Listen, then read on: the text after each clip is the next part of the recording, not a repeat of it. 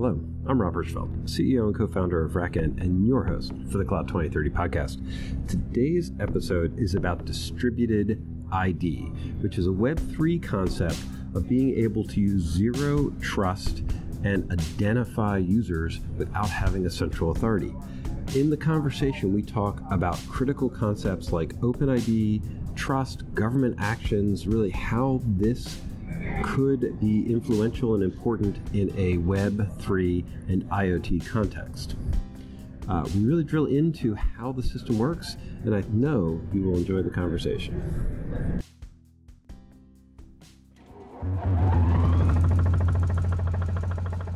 I didn't know Rob was not going to be here, but he sent a note saying, "Hey, we're going to talk about decentralized ID again." That was the email that I'm like, "Okay, I, am going to show up again." Um, did we want to talk about that again, or was that not something that was? I think that's a. I think it's a. It's a always a vital topic. Certainly not one that we've we've closed out on by any stretch of the imagination.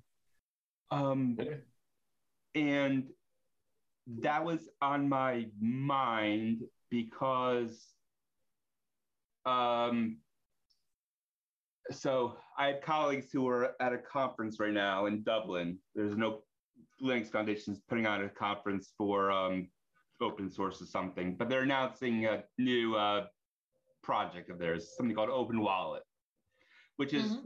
not that for me. It's not that big a deal, but it's it's being organized.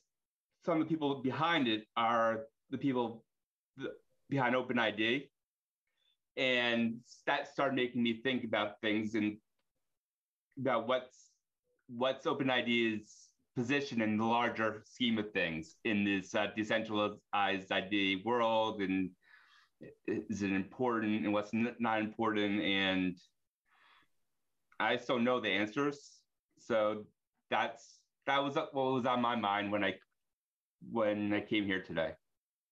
Well, one of the things that was on mine was given the Ethereum merge and the use of proof of stake over proof of work, the whole ecosystem just expanded multiplier effect kicking in, network effect kicking in, et cetera, et cetera.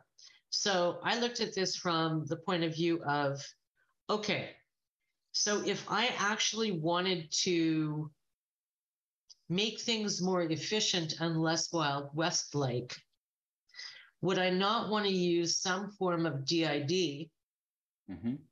and start more reasonably governing the validator community?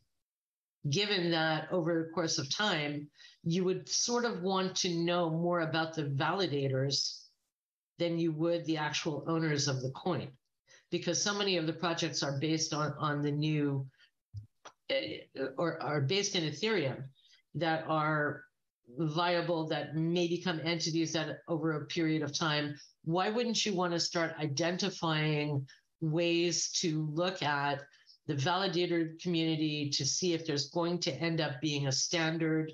I'm sure that if mark chimes in at some point you know companies like edgevana could bring a uniformity because they're using data center services for the validation on Solana, Filecoin, you know, some of the other um, uh, newer blockchains. Why wouldn't you look at using DID or the OpenID as a way to target those that are potentially going to disrupt a blockchain community like Ethereum now that they're proof of stake. In other words, is this the beginning of a way to get a governance mechanism in place to bring blockchain and even crypto more to the mainstream, closer to what would be kind of a regulated industry? Not that it ever will be. Uh, now, maybe that was too many things in one, you know, what, phrase, but. So who are, who are this for validator what's an yeah. example of a validator? Uh, um, a validator is, is a group or a single individual who puts up a stake in a proof of stake network, my own crypto, let's say, not that I own any, and I now have the right to vote on which transactions will make it into the next block via the next epoch. Right. And so what and if you're do and it's important are you saying that if the the is it do people care about the identity of validators? Or people care about not the identity or the they care about certain characteristics of the de- of validators. They care about the characteristics and the identity because as companies like as groups like the SEC in the US or Canadian government, UK government, whatever, start putting in regulations, I think that they're going to aim them at the mass of individuals called the validator communities because they're going to look at how they can bring some form of governance or stewardship to make this mainstream a little bit faster because it's in government's best interest to do that, not only fraud prevention and consumer protection, but also because as each country starts looking at using a digital currency of its own, Bank of Canada's digital currency, US government's digital currency, whatever, they're going to want to leverage those learnings of the validator communities of the other blockchains to bring forward regulatory or governance standards for them.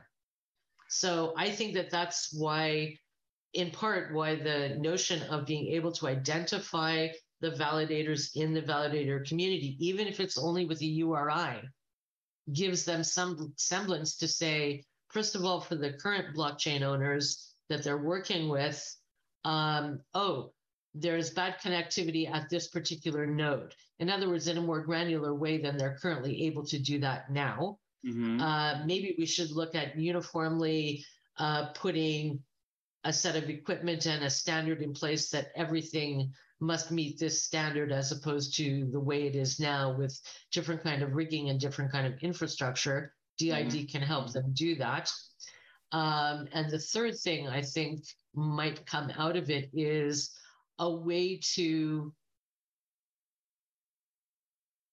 more closely control the validator community from a regulatory perspective, whether it's within the network or just overall. You can have one company that does nothing but validate for five different blockchains. Yes. And that might not be a good thing. Too uh, much risk.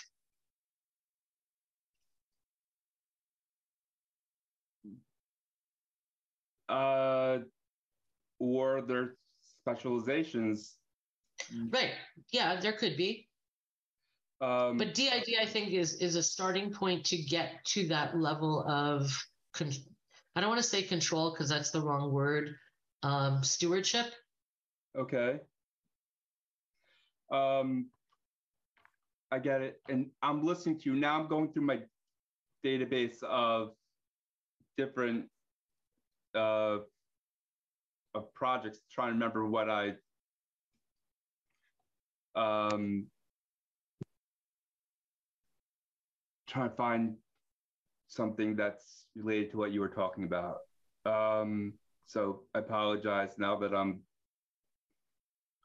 Uh, no problem. Rich, does this does DID help you in the same way in, in some of the ways? Help me. Well, I I I I share your. It feels more like a gut, you know, kind of a. a it feels more like a uh, an opinion, kind of without enough back backing it up, in my mind. But I share your. I share the notion that um, DID has the possibility of doing a lot to, you know, kind of regularize and do so without um, throwing the whole, you know, distributed ledger and and parts of the crypto world into into complete confusion when government comes in and says, "All right, this is this is the way it works." Um, it's um, you know, I guess the question is how much of this is a um, kind of a regulatory government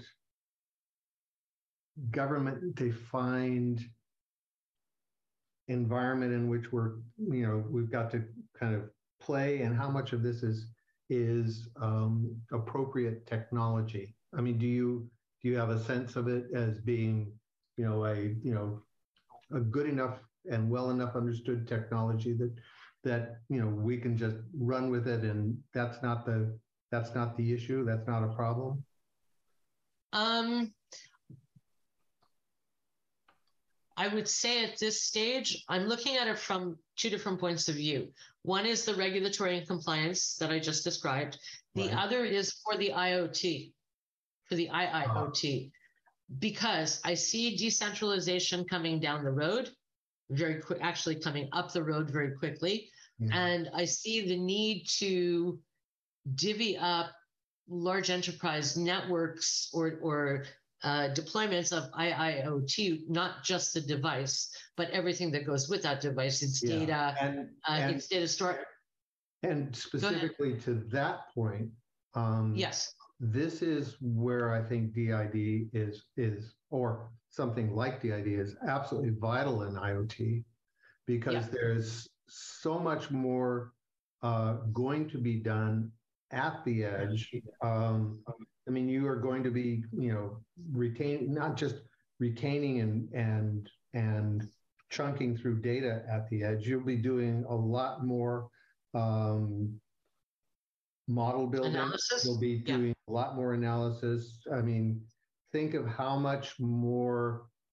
Just for example, with you know, with with video, how much more uh, different kinds of surveillance recognition, face recognition, uh, process, you know, process monitoring is going to be done at the edge and without uh, the kind of assurances you get with DID, that just turns us into such a, a vulnerable, um, vulnerable kind of infrastructure that it would it would it wouldn't it wouldn't last very long. Let's put it that way. So to to your point regarding IoT, completely buy that one. Uh, less sanguine about some of the other parts of the of the the uh, the crypto side of it and the notion of you know what's required of validators what's required of correspondence i mean i can i can foresee very quickly especially now with the merge, um, the arrival of messaging systems that are um, basically tied to to people's wallets. You know. Yeah. Put a put a well, you know put a wallet in a browser. Put a wallet in an app. Um, tie it to you know a, a um, tie it to some Ethereum, you know, somewhere, and and suddenly you've got a basis on which you can you can have a pretty high reliability um, identity system. I I know I'm I know from whom I'm getting a particular piece of email or a message. yeah, I, I think I think maybe the connective tissue between the two things that I did not articulate is if I look at it from the IIoT and I look at it from the need for compliance, think about goods that are now being screened for compliance in terms of where the raw components come from in a vehicle, in, a, in an electronic device, in healthcare.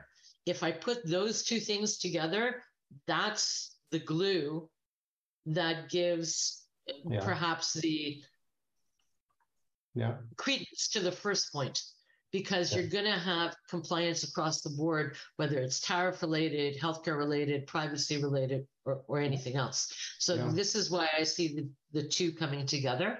I think track and trace, you know, the whole yeah. low level track and trace at the level of a, you know, of a, you know, a vial of, of, of a serum or a bottle of uh, some sort of a, uh, medicine uh, a bottle of wine that you know you want to make sure is um, in fact not a counterfeit.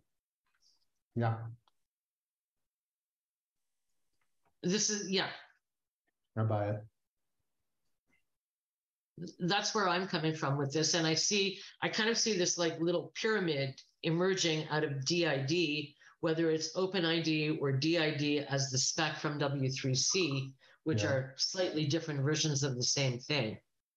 So this is where I see it beginning, and I now see, especially with the Ethereum merge, little tentacles coming out in six million different directions, mm. all of which are going to have somebody turn around and go smack, whether it's the financial side or not.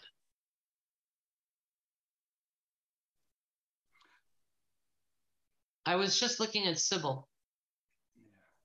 Uh, I'm sorry. I've been around for like like two years. I've I've seen that for about two years so far. I don't know how much progress it's had in those last two years.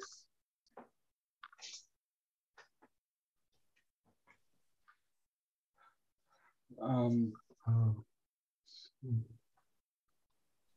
I didn't see a lot the last time I looked, but that was about six months ago. Um, Polygon, yeah, the Polygon ID. I don't know if Polygon's is going to be around that long. yeah. Well, that's that's one of the that's one of the questions. You know, depending on you know who you're tying this to, uh, there there are a few there are a few that I kind of wonder about. But um, if I'm not mistaken, well, let, let me ask you this. Um, you talked about DID and OpenID, correct? Yeah. Um, what are the initiatives that you're aware of with using OpenID that um, offer what you think are likely to be the most um, interesting or the mo- most viable? Is there? Well, Lawrence is probably in a better position to answer that than I am. Oh, OpenID is just I don't even want to speculate, but OpenID is supported by a bunch of companies like Okta, yeah. which is uh, used by a lot of companies. Um, so I wouldn't even go there. I don't know the what to say, uh, and someone needs to do reporting on this. Mm-hmm. Um, uh, it's so I I still know the answer to the question. This, but they have there's um they're trying to get past a certain level of 20 30% of the industry using their standards but they haven't gotten past a certain level partially just because no one wants to get locked into using uh, these vendors I mean, OIDC as a standard is pretty widespread. Um, but yeah, the yeah, that there just, just like with OAuth, there there there's um, there there's uh, still the, the, the fairly centralized approach. So I, I don't know how OpenID would implement DID.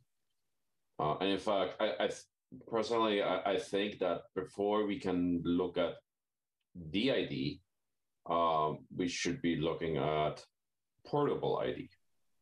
Like what I really would like is be able to establish my ID uh, on, let's say, Okta, mm-hmm. and then and then lift it and port it to, let's say, uh, Google Auth or, or, or a blockchain based one.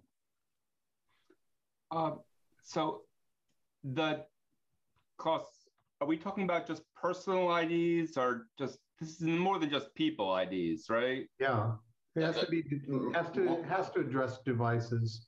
Yeah, yeah, yeah it, it's just entity, uh, whether it's a person or, or a device or Sources. a service account, just entities. Like I, I, I what, what I want is like, and, and one of one of the the the, the things that that was always talked about in, in blockchain and on, on decentralized technologies is that you're not bound to one single provider. Well, I, I don't want to be bound to a single network either. I, right. I, I, want to be able to port, like like do the the, the, the equivalent of, of like atomic swap of, of IDs. And so that's where I see DID taking a lead over OpenID. Mm-hmm. And so all I know is when I saw this initiative that I saw come out um, with the OpenID, I was skeptical of it because it was basically OpenID was just recycling. It was a sit. This guy was promoting this project, Open Wallet. He had a different proposal last year with the same with OpenID promote, promoting a different project, and now he came out with a new project with a different name with the same backers which is was a red flag for me. Why is he keep on coming up with new projects every year, with the same backers? Because someone wasn't buying last year, so he repackaged the same product. That's what I thought. Which I'm a, I'm cynical. Um, uh, but that's so. So I'm I'm open to what Joanne, what you're saying. Well, it, it's interesting because where I'm seeing a connection um, that may not be obvious is there are certain vendors that are looking at the WC, W3C spec and the use cases of it that are coming out of automotive. And if you get a major car company starting to adopt a DID type spec for identification of a part or identification of a system, or identification of an owner, uh, since VIN numbers can easily be scraped off, mm-hmm. then that's going to push it to be finished faster. I mean, the use cases in DID go anywhere from an online shopper to permanent residency mm-hmm. to, you know, correlation controlled everything. Um, the EIDAS project is one that's getting a lot of airplay because that's public authority identification. So, in other words, that could be used to identify uh, emergency services in a way that anonymizes them, but could dispatch them without somebody picking it up on a scanner. Do you know what I'm saying? Like there, there's so many use cases for it, and the work that's ongoing is quite comprehensive. This avoids the vendor lock-in because you could in, embed DID in anything. Oh, yes. And um,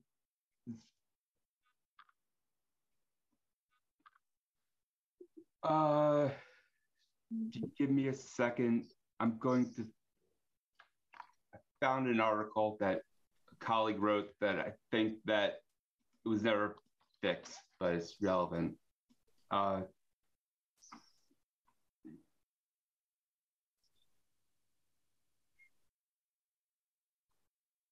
Is uh, uh, Joanne? This is a and this is a this is going to demonstrate my um, my lack of knowledge of, about DID. Is there a well-established set of protocols in conjunction with DID that would be yeah.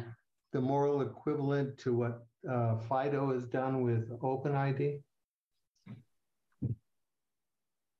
to the best of my knowledge, yes, there's there's test cases and a test suite out there already. Mm-hmm.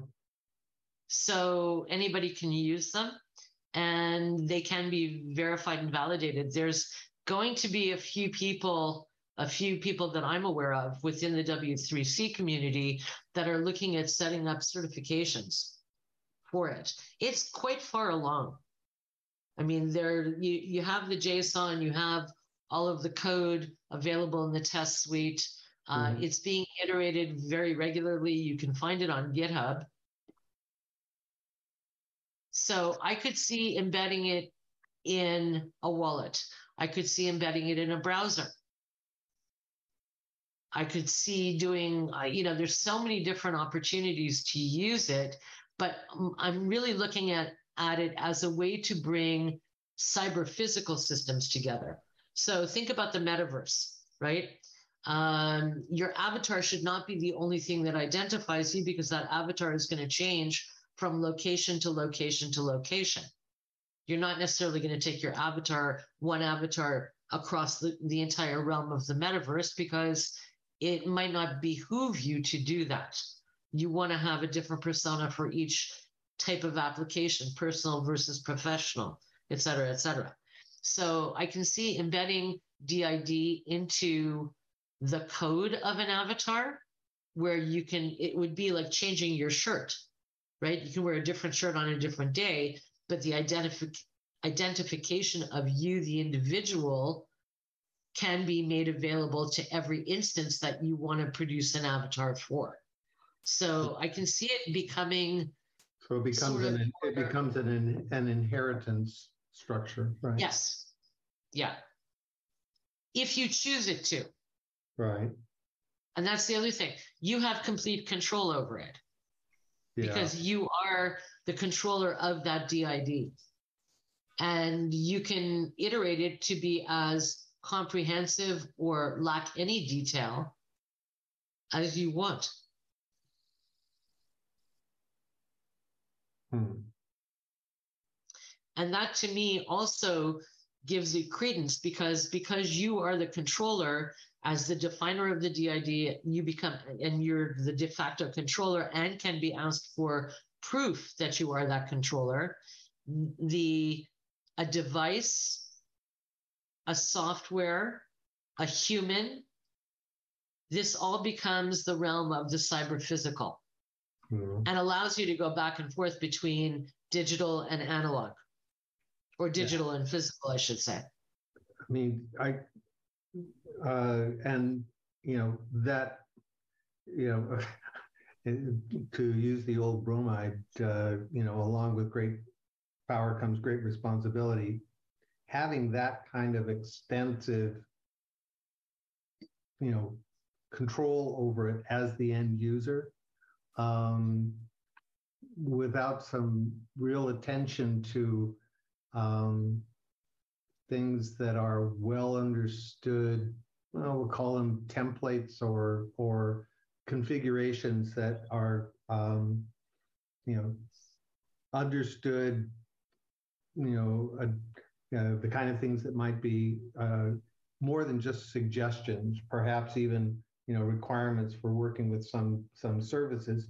Um, the you know giving complete control to the end user, especially if the end user doesn't know what Well, they're doing, Oh, is uh, is is a is a problem.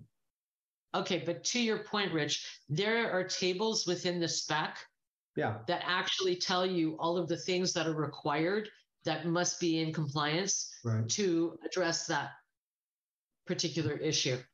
Well, what it, And what it seems to come down to is if and and again, I have haven't looked at it. If the protocols require certain configurations, you know, be you know basically like um, stubs in a in a in an RPC style call or things like that, that you know uh, an end user can just basically say, I know that if I'm using, you know, if I'm relying on my identity technology to use the following service, this is what I have to, this is what I have to get, this is what I have to put in place. And without that, you know, uh, it's going to complain and, and basically keep me out, Yeah.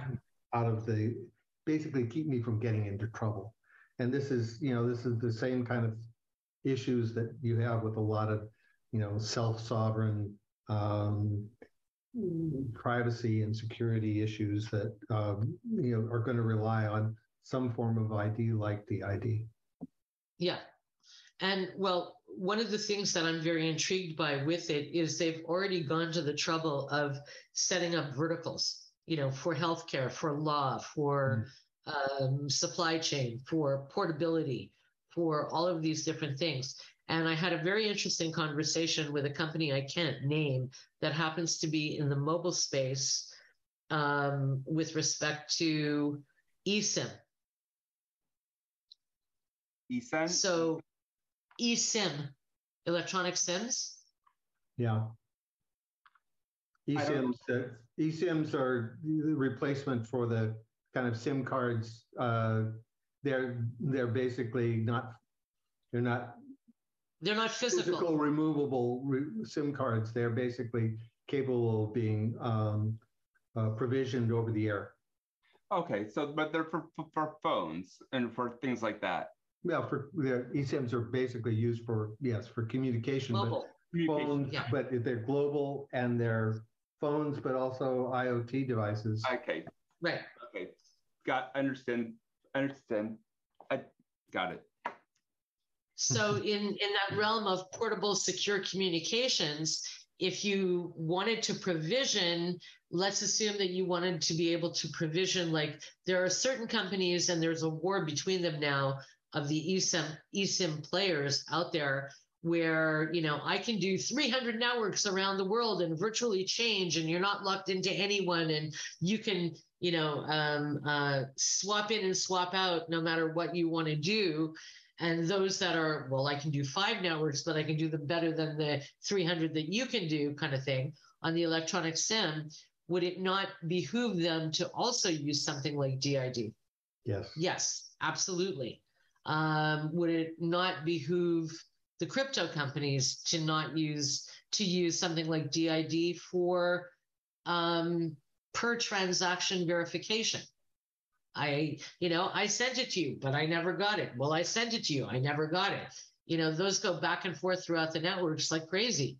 Why not put the DID into it, especially if if I'm sending you money, Lawrence, or Mhm. you're sending me money and we both have a DID and it, you can track it by the DID alone, knowing who the controller of each one would be, you're laughing. You, you basically reinvented Ripple to an extent.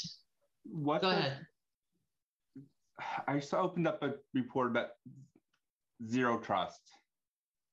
Okay. Um, does that have anything to do with this in terms of so one of the aspects of zero trust is identity trying to put take identity and take put it aside um,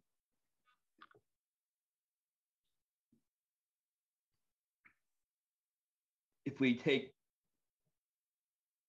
for having decentralized id you're having you're decentral having identity put aside. So that's just an extra bet. That's not even related to what you're talking about. I'm not sure I'm following your question, Lawrence. I'm sorry. Okay, so when I po- poked up this report, I was looking at trying to figure out what was the demand for decentralized ID. That's what I was looking at. So very vague, very broad. Like who, Mhm. what industries are, are interested in it, what geographies, and the thing thought process is that it's more that it's more demand in Europe, more readiness in Europe because they're Yeah. More because they've already gone through a lot of the processes of being able to get there. Um, and so I saw that in, in this report I'm looking at. Uh, Um, Okay. it- it- it's privacy that- that's driving demand for DID. right. yeah. Absolutely. Um, But decentralization as well, in my view, anyway. and, Right. And so for zero trust, zero trust is a zero trust infrastructure is a more decentralized infrastructure.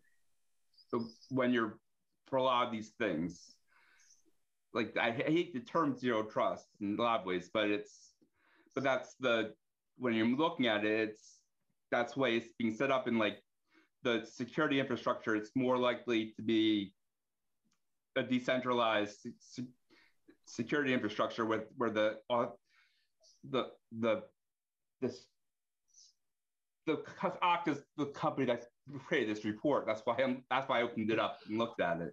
So are, are you Mhm. uh, are you asking i- if if, What? DID is coupled to zero trust? Or, What? or, or is zero trust is, is coupled to DID? Um, I mean, I don't see zero trust as being coupled to DI, DO, to decentralized ID, but see zero trust as being they're coupling zero. They're trying to identify as much as possible zero trust to identity issues. In to what extent zero trust then connected to an identity, and that was that's one of this. That's what they're trying to do in this article, this report. Uh, and in a sense, it is like the the the the goal with zero trust is that you want to do away with defense in depth. Like you, you, you, no longer have a layer where communication is trusted. Um, that's mm-hmm. what the zero is for. Like so, so when you communicate with a peer, you establish its identity. I, I, either whether it's via mutual TLS or via OAuth or OIDC or or any other kind of solution. So, so yes, I, I can see DID uh, as being uh, viable uh, ID uh, source for zero trust, uh, assuming that all of the uh, the peers use the same identity source, so the, the, the same identity network. Um, typically, it, it, typically though with zero trust, because the the devices communicating with each other uh, are within a certain organization, the decentralized aspect is less of a necessity uh, in, in, in most cases. Like uh, it, it, it would be a case where, where you would do zero trust with in, in public networks, although in that case, you're essentially talking about blockchain. Um, my take is a little bit different. First of all, I think that there should be two Ds in front of DID, DDID for decentralized and digital. And I think it's not just privacy or identity. I think it's the whole um, view of m- myself and my da- data, and I control both, right? My identity and my privacy are protected. My digital rights are protected. My i'm not trace tracked and trapped the way i am now in web 2 i see them as being like not a single factor lawrence but many factors all coming together and this is the spec and standard because of the way it's been designed and because of the parties behind it and the impact that this can have as mm-hmm. being that big thrust into the Web3 world of I want my identity not to be centralized and I want my identity to be digital, portable, and private. I'm in control. And the, totally. Um, and yeah, you, well, I'm learning about this, and you'll see in some of this. There's a couple of charts that I'll show you. A couple could um, variables to look at when thinking about these things, but it's not. You're you're past me in terms of thinking about these things, so uh, I'll admit to um, my uh, my base my basic level thinking. Um, well, you know, it's interesting because what a, a friend of mine um, started a, a purposeful, socially responsible company called Reliably Me. And what it's designed to do is to give people who don't really have a way of proving their credibility because they're not old enough or they've been unemployed or they've fallen on hard times or whatever, a way to start moving back towards the mainstream by gaining um, levels of credibility through things like being reliable, being on time. Think students think uh, kids, think uh, those who have been uh, disenfranchised for whatever reason, those who un- have no bank un- account. The unbanked is the, the unbanked, the the homeless, um, a way to to start making their way back towards mainstream society. And I see this as something, even to our previous discussion, and I'm sorry, Lawrence, that you weren't part of it, um, not around DID, but around things like open source and malicious code being put out in open source that then we're talking about the software lifecycle and bill of materials and whatever why wouldn't you want to use DID to go back through all of those kinds of occurrences to try and um, deal with big issues like counterfeit, like credibility, like reliability. Um, what you put into open source, you're you're authenticating is done by you, and whether you want attribution rights or royalties is one thing. But if it's, it, if at it's, least it- if it's put in place correctly, it becomes the basis for um, both accountability and responsibility in a- exactly. in a um, in a collective in any kind of collective endeavor. And and to to your point, Joanne, it does, you know, give you the possibility of, you know, the the self-sovereign notion of my data and my control over it. I mean, if you look at just who who is behind DID, you've got um, you know folks like Drummond Reed and the and Evernym, you know, and that has been a big deal with them. Um, uh, Interesting side note, I noticed on LinkedIn that Phil Windley has just taken a position with AWS. And I asked him, you know, to what degree, and he's been very involved with Evernym and and um, uh, self-sovereign um, identity and self-sovereign control of, of data. And I said, is identity still going to be a big, you know, aspect of what you're doing? And he he was a little cryptic, but he he basically said, yeah, this is a this is a big deal for for AWS. So they're uh, obviously thinking about some of these issues and considering them for which environments, I don't know, but that's worth, you know, that's worth pursuing. Uh, Well, think about it this way. If you took AWS instances and as they have to be broken down smaller and smaller and smaller, why wouldn't you be using the DID spec as the, the new nomenclature for what will become, I, gee, I don't know, their industry for or manufacturing vertical IoT?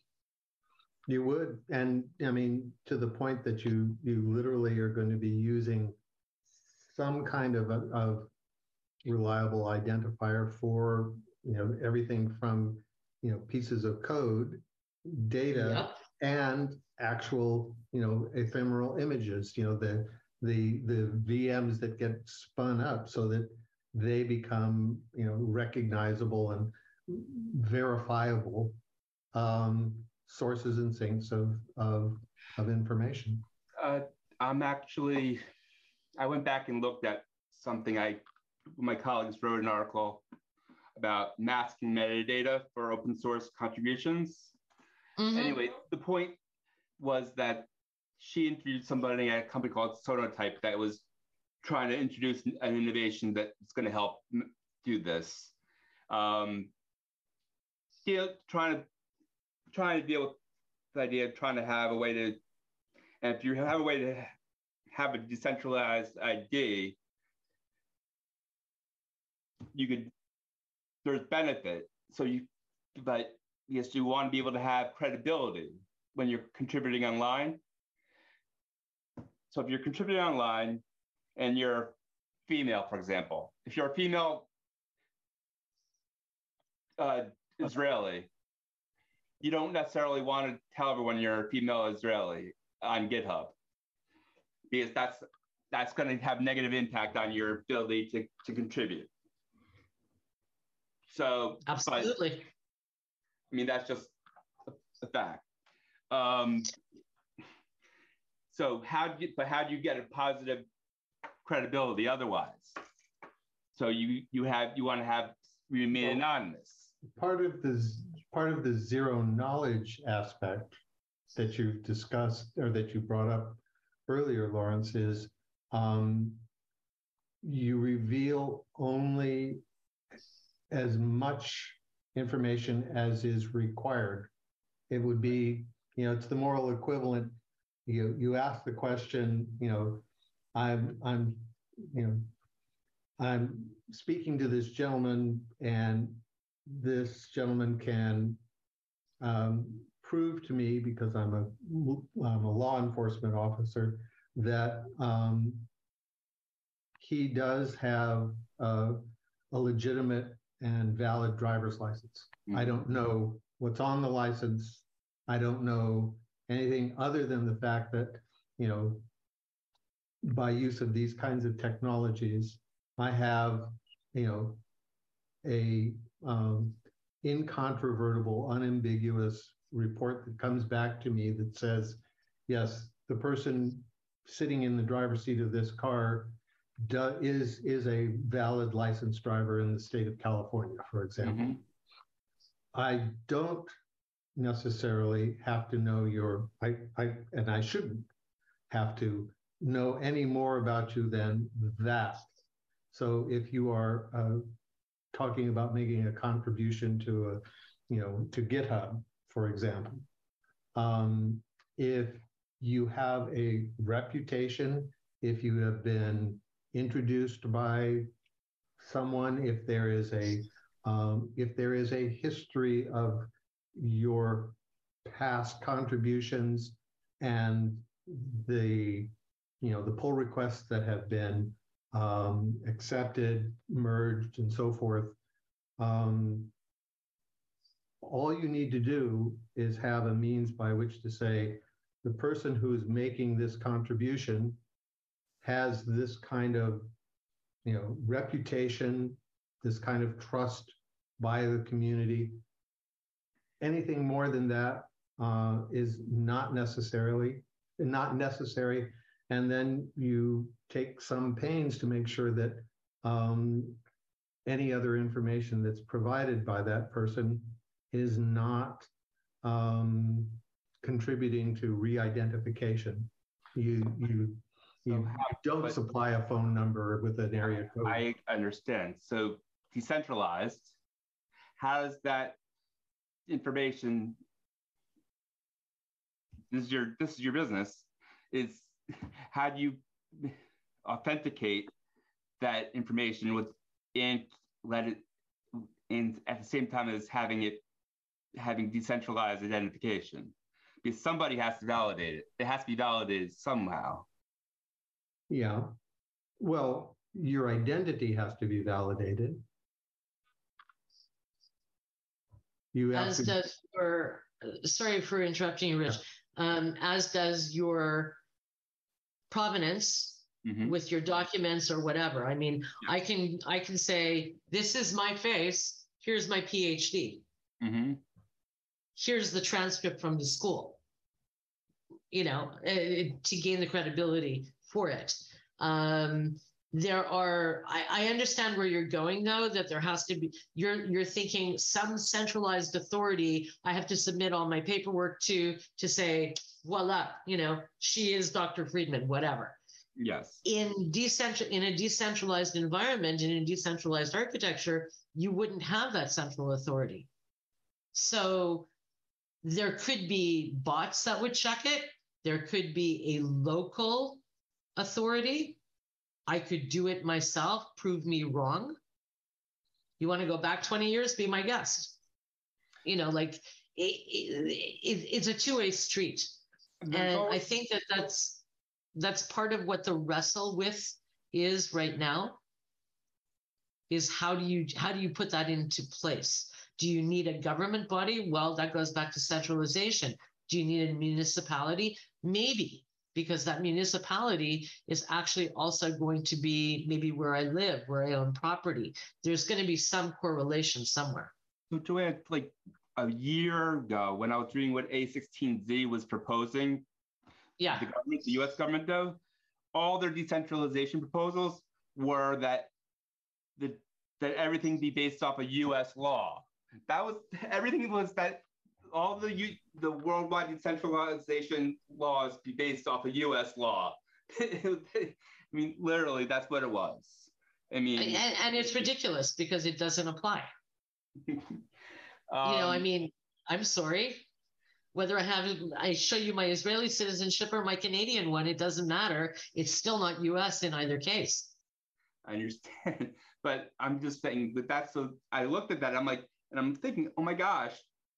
And the guy thought he had credibility because they started off writing about how they mentioned how they did it in 1990 in the in, in, in late 1990s.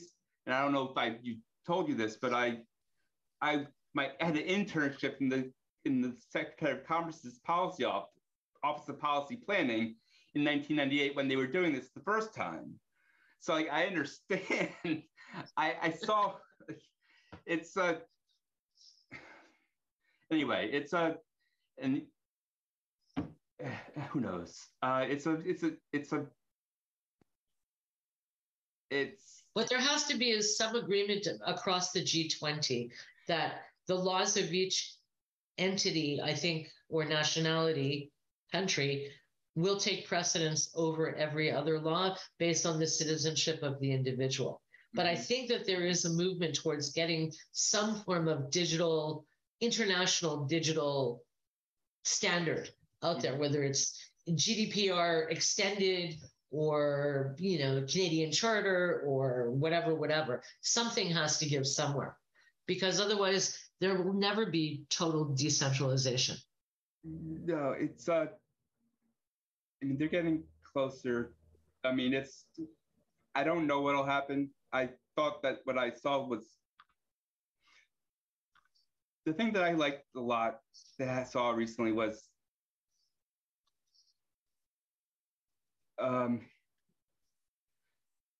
what they're doing with having legal entities to being defined um, worldwide. Uh, let me. You ever you saw that yeah, like yeah. there's a like a and like Amazon has a data is hosting the database of the legal entities. Do you know what I'm talking about? I have an idea. Yeah. Yeah, that that seemed to be, a, but that's going to take a long process, and they're they're using that to help with the research for the what was the next version of the Panama Papers. I forgot what it was. What the next version was, but it takes forever to do all these things. Um, I apologize for um, going off topic though, but it's uh, no, no, it's I have to jump. Topic. Okay, I think so. We're done. Folks, I apologize. I, I have to run. I'm already late, but thank you. This has been very same here. Very useful, very helpful. Lawrence, you were you were right to just go right at some of this. Good for you. Okay. Um, okay. Well, hopefully I'll I'll talk to you soon. Just recruit me when you want me to talk, um, and I'll I'll make time. Okay. Um, uh, otherwise, I'll. Well, you can do the same with me. You can recruit me whenever you want to have a brain dump of something that I may know about. Anyway, I got to jump, folks. Have a good rest of the week. Take care. Bye. Happy merge. Yeah, no, oh, you too.